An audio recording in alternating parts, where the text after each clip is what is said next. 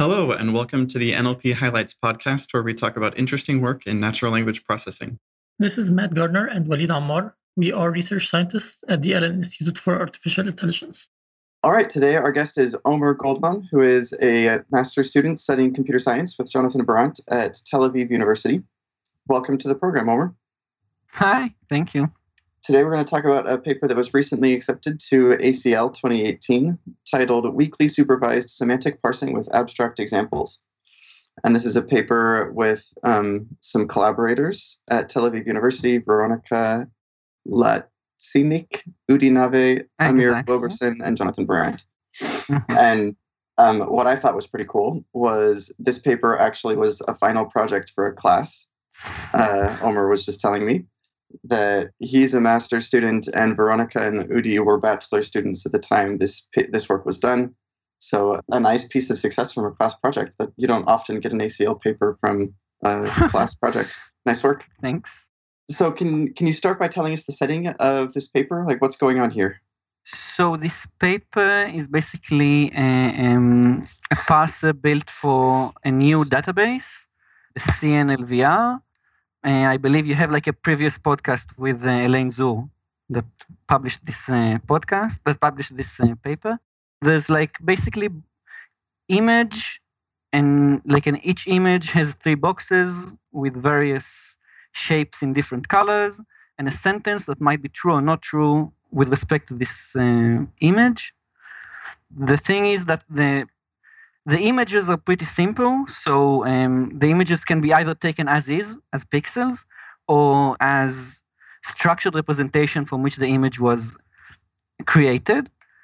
But the, so the images are pretty simple, but the la- but the language is like fully natural, and they did it in a way that it's also pretty complicated. So a lot of a lot of subordinated cla- clauses and and co-referencing and, and stuff like that.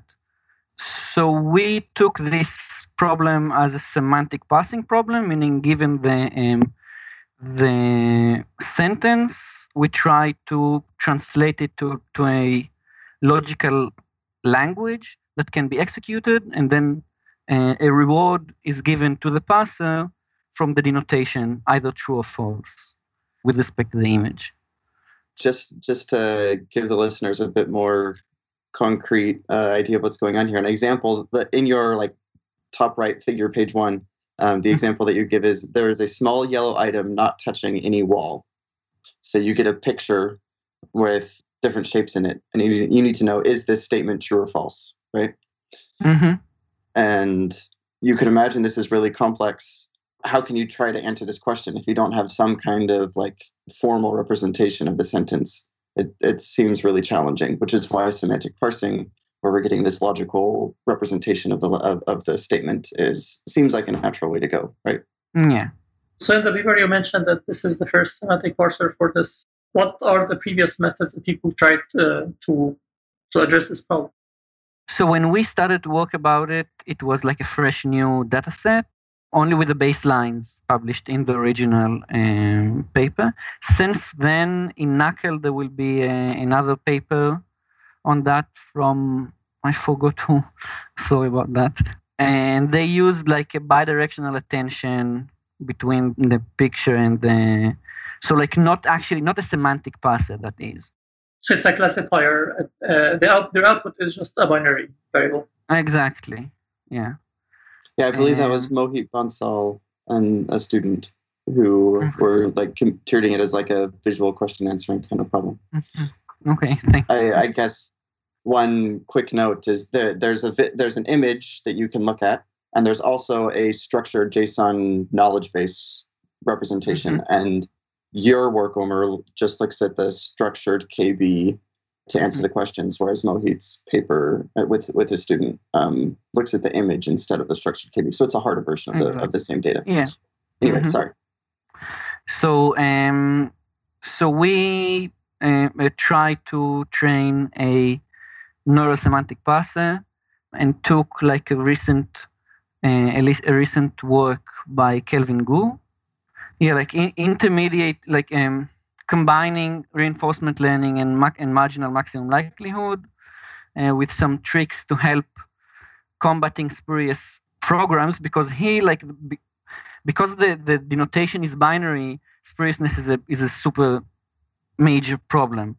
Like every every every program that can that, that is actually just compiling has a 50% chance of being correct um, so that's quite a lot of noise during the um, learning process.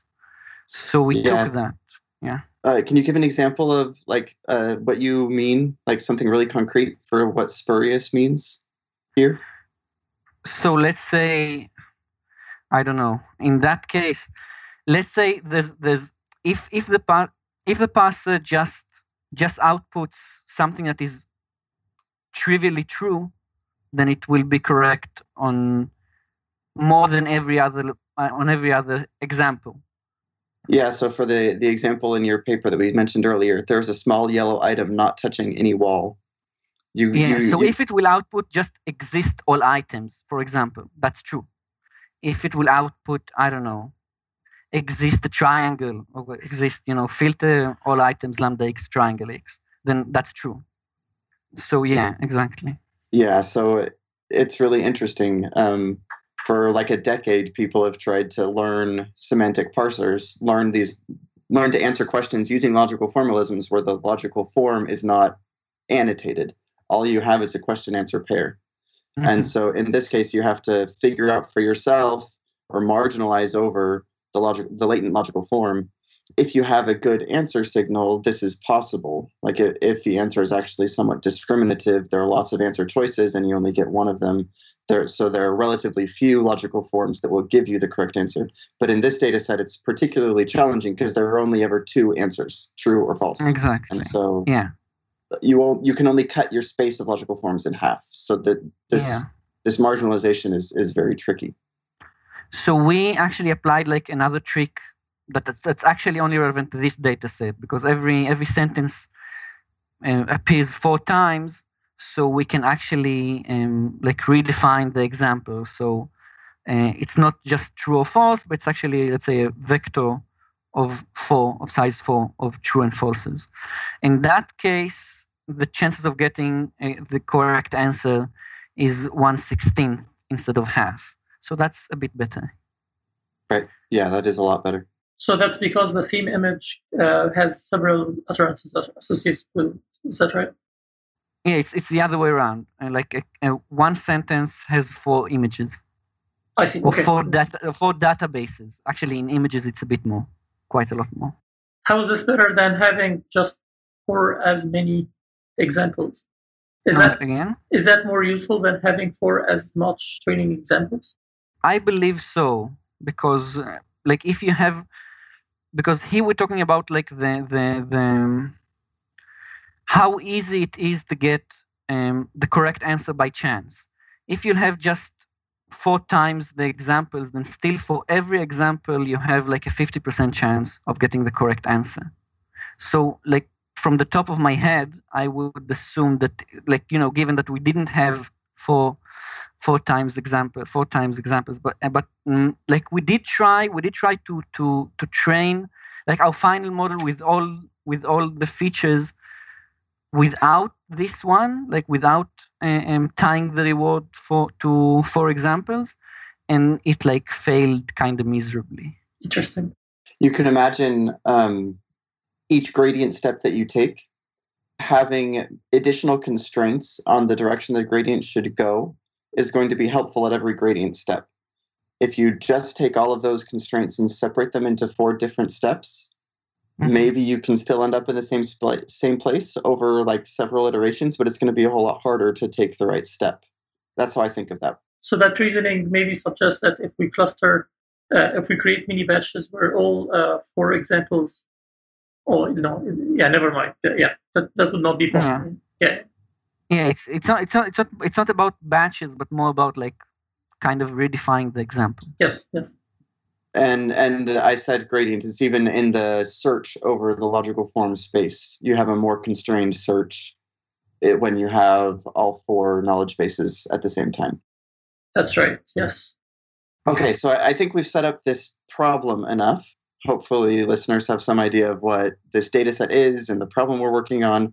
So, how do you solve this problem of mapping language to logical forms with this really weak supervision signal? yeah, so basically, we started like after we started, we trained something, uh, let's say a, a, vanilla, let's call it RandoMer. That's like the, the algorithm from Guu, from Kelvin Guu then we said okay so so so we didn't we didn't converge to anything. So we started we wanted to to annotate some some sentences to warm start the model. And that point well we started out of being lazy to be honest. And uh, we said instead of instead of like annotating a lot of sentences some of the sentences are pretty similar. So let's annotate them and then apply that to a few sentences at a time so that's like you know necessity being the mother of invention or something like that. So yeah so that's why so that's why we started with with with that. And then after annotating a lot of examples um, a lot of abstract examples meaning we took some words that are highly similar let's say a triangle a rectangle and a circle or blue yellow and black. That's like the shapes and the colors in the da- in the data set and we swap them with, let's say, an abstract symbol, color or shape. So instead of there is a blue triangle, there's the sentence is there is a color shape. So we had seven clusters like that for shape, for color, for um, spatial relations, meaning above, uh, below, and also touching. We had numbers being clustered together. And the other ones were size, also not very useful because there aren't a lot of sentences dealing with sizes, but it appears there. Let's say, I don't know, mathematical relations, uh, at least more than an equal, and a, a location for the sides of the boxes or for top or bottom, because quite a lot of, of, of images contain towers meaning like a few rectangles on top of each other, um, and many and many turkers related to that. So we did that. We annotated the abstract examples with abstract programs. Um, so now we have we have a way to create a lot of, of, of annotated examples. We annotated 106 abstract examples and created a, a, a data set of something like 6,000 annotated examples for supervised learning, for pre-training actually, to warm start the model. And so we did that.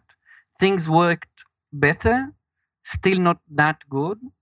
At that point, Jonathan Berant, like the, the instructor of the course that this project was done in, uh, suggested to use caching because there was a, a recent work of his where they did that and it helped.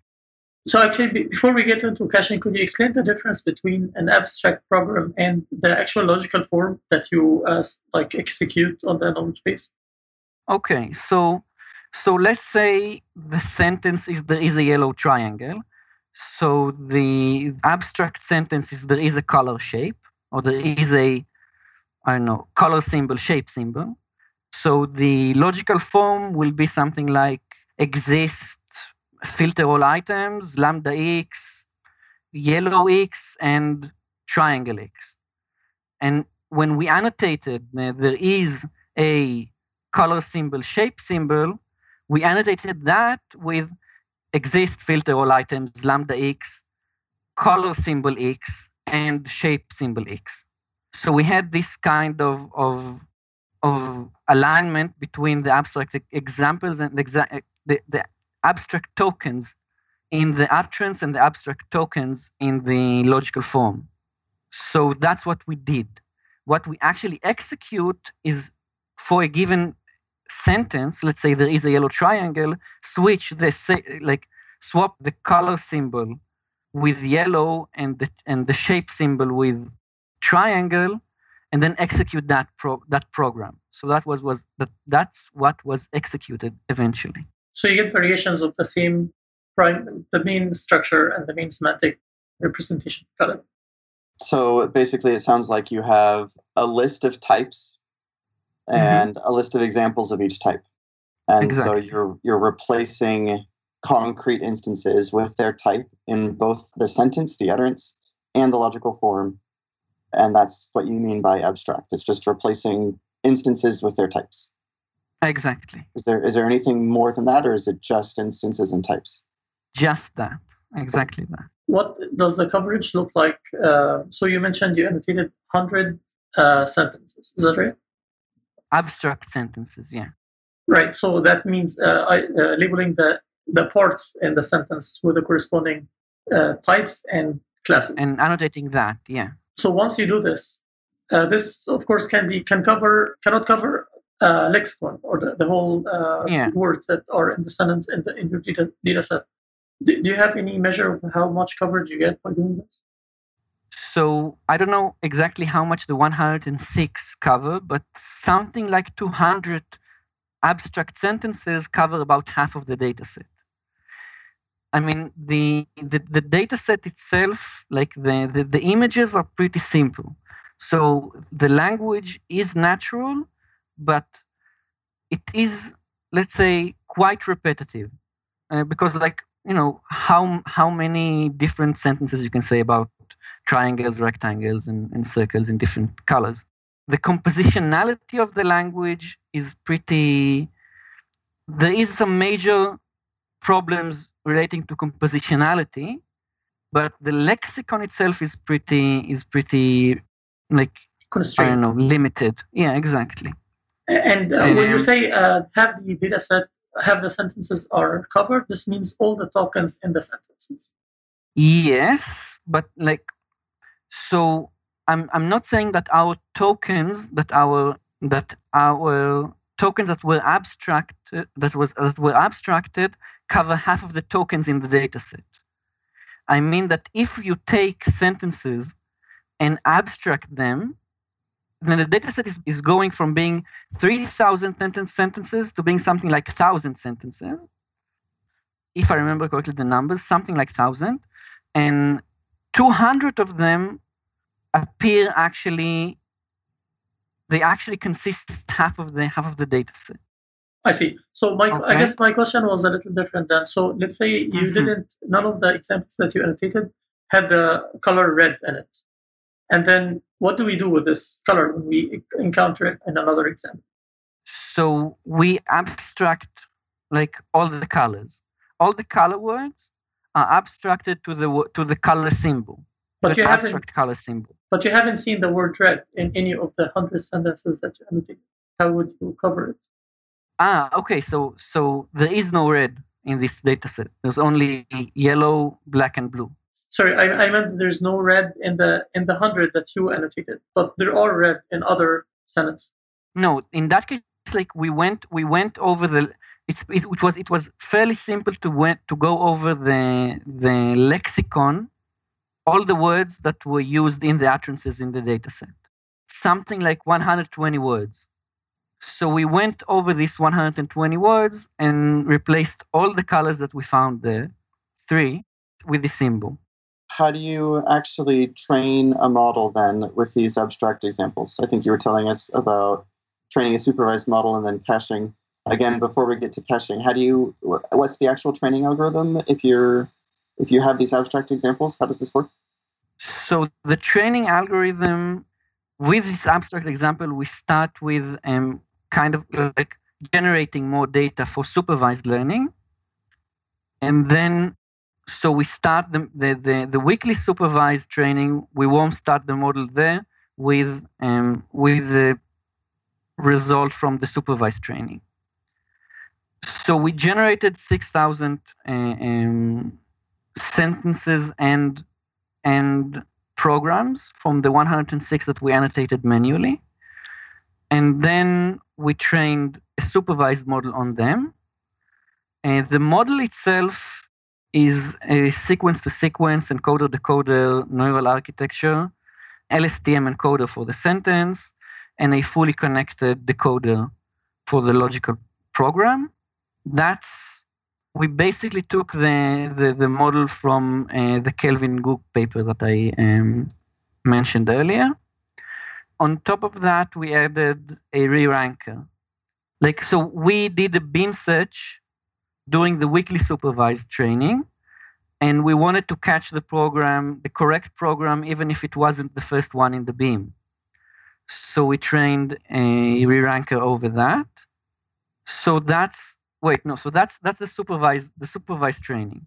And one, one point on that that you uh, mm-hmm. didn't mention but i think is important for listeners to understand. You didn't just use a typical sequence to sequence model because you actually had type constraints on on the decoder yeah that's true that's true you want to explain what that is how that works yeah okay so so basically we limited the search so the next every time the, the decoder outputs the, set, the next token, it must be a token that is valid, a token that makes sense. So every program that is searched can be at least compiled, at least work. So for that, the language, the logical language that we used, it was like very easy or very convenient for that uh, matter because every token has a type and every token that is actually it's, it's is either a constant variable or a function. A, every function takes only a very specific uh, type of tokens as arguments and outputs only a specific type so using a stack we could um, we could limit the search to output only valid tokens so yeah that's that's also something we did so after training a supervised a model, uh, we train we took that as an initialization for weakly for weakly supervised training. In the weakly supervised training, we used Beam search. In that Beam search, in order to let's say remind the model good programs that it found earlier, we use the cache. The thing is that the cache the cache we used, since we already have this abstraction method, uh, was actually abstract sentences and abstract programs, meaning that if if if the parser found a co- a consistent program for the is a yellow triangle, it can use it also for the sentence like there is a blue circle. So so this means then that you're if I see there is a yellow triangle and I mm-hmm. find a logical form that matches, or that gives me the that is consistent that gives me the correct answer on all of my different um, knowledge bases then i'm yeah. going to save that in my cache and the next time i see the same abstract utterance exactly the example there is a blue circle those because they have this, the same structure except for these lexicon type words mm-hmm. i see the same thing i'm going to retrieve the same logical form exactly and, um, just add that to my beam mm-hmm. and keep going is this right? Yeah, exactly. So what I save in the cache is not the, the program for the is a yellow the is a yellow triangle, but the program for there is a color shape, color symbol, shape symbol. And then I can also retrieve it for other sentences. So that also directed the search. And then the the the the outputted beam was re-ranked using a re-ranker with similar architecture to the model that we that we use to decode them. Can I ask one quick question on how the weakly supervised training works? Yeah, definitely. So, um, if I understand it right, what you mean by weakly supervised training is that I'm going to do a beam search. I'm going to try to mm-hmm. find a set of logical forms and then take all of the ones that actually evaluate to the correct answer mm-hmm. and I'm mm-hmm. going to have as my loss function the negative log likelihood of the sum of those um, logical forms. Exactly. Uh, so like the the margin the marginal likelihood of, of all of the correct logical forms. Mm-hmm. What if I don't find a, a, logical form that has the right answer? What happens? Do you just skip it? Then yeah, the, the reward the reward is basically zero.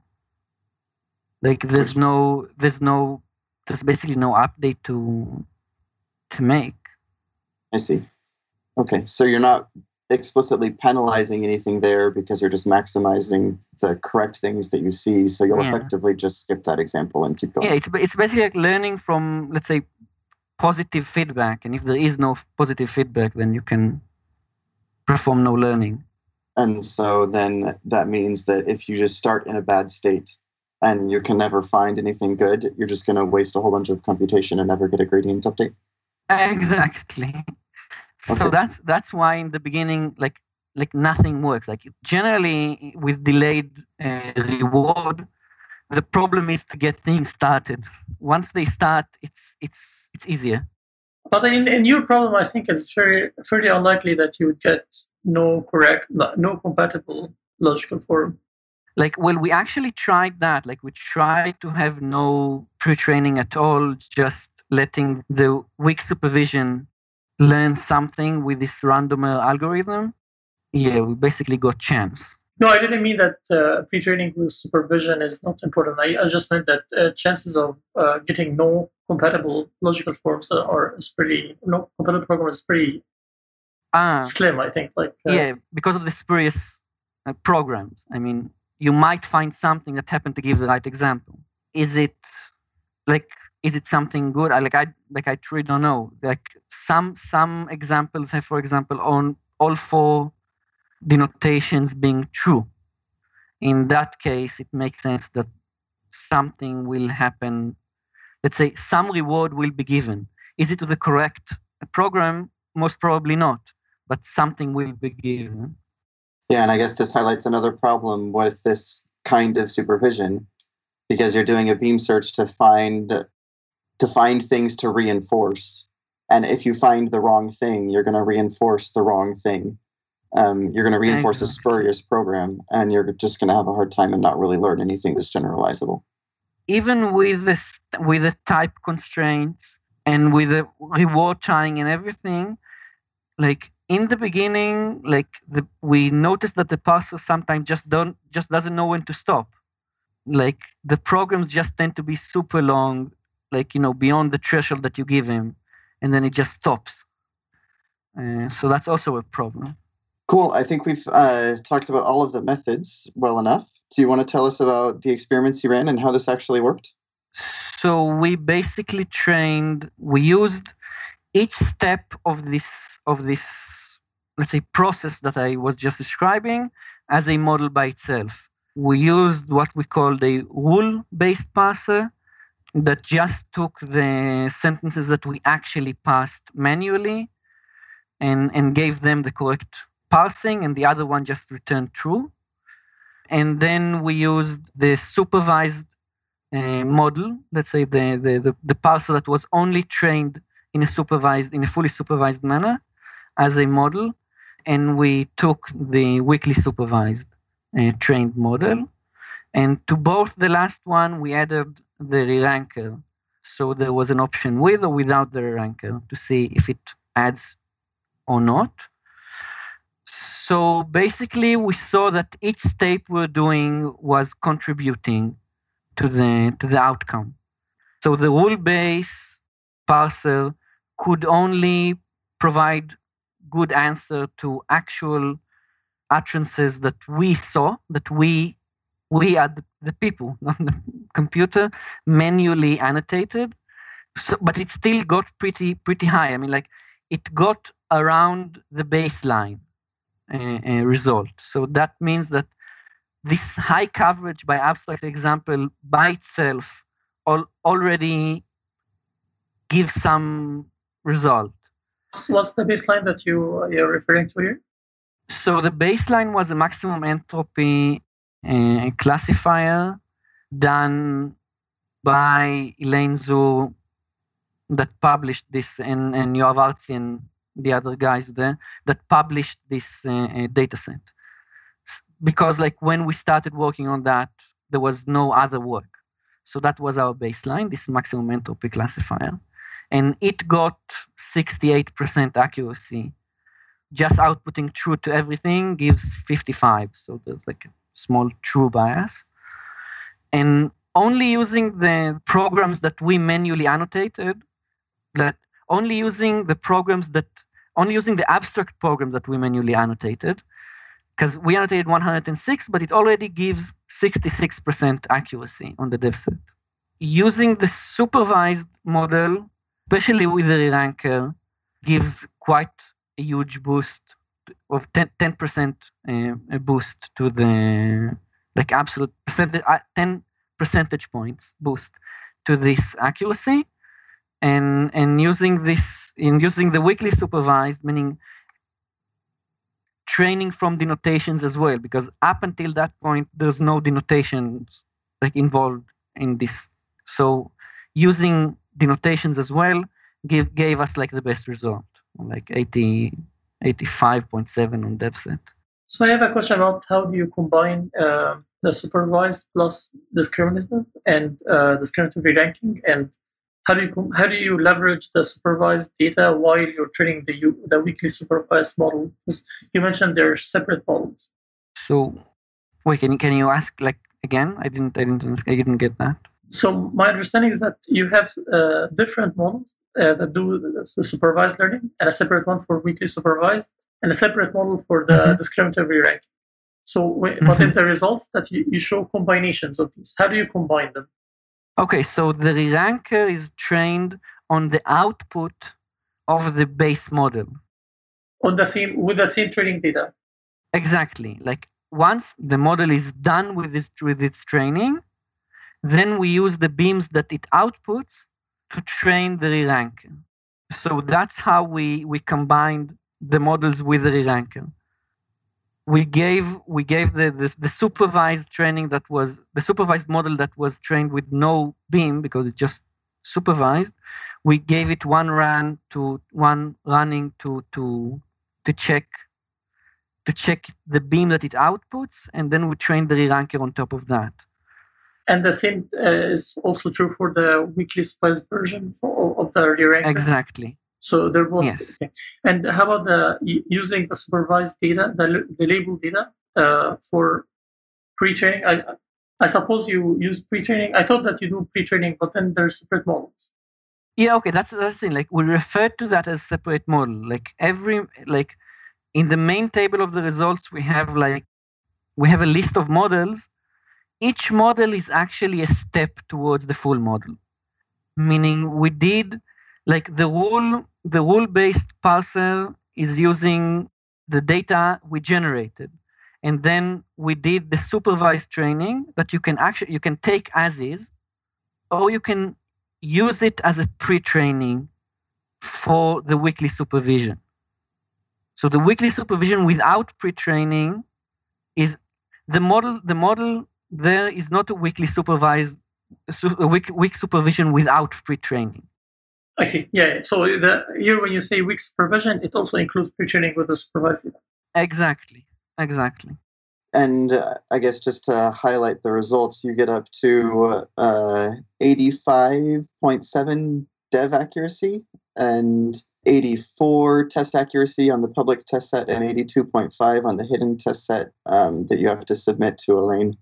So this is substantially better than anything that was published before. Nice hmm. work. Do you Thanks.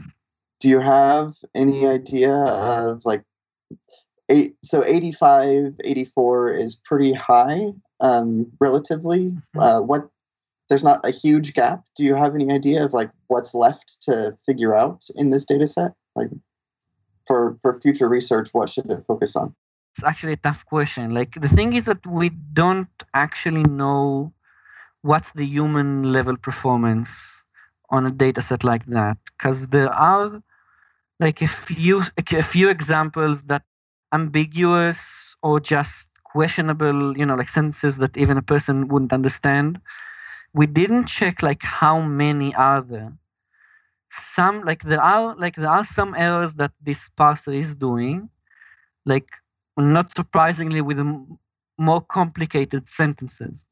So like although we had some let's say progress in the compositionality front there is still stuff to do there.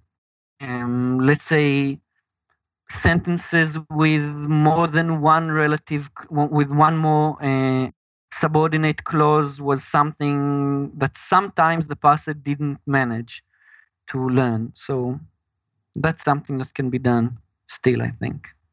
Yeah, seems not uh, seems like it's not a whole lot of data to learn really complex compositional sentences that have like a lot of nested Mm. clauses. Yeah. Yeah. Cool. Any last thoughts before we conclude? No, I don't think so. Great. It was nice having you on. Thanks for talking and nice work. Thanks for inviting me.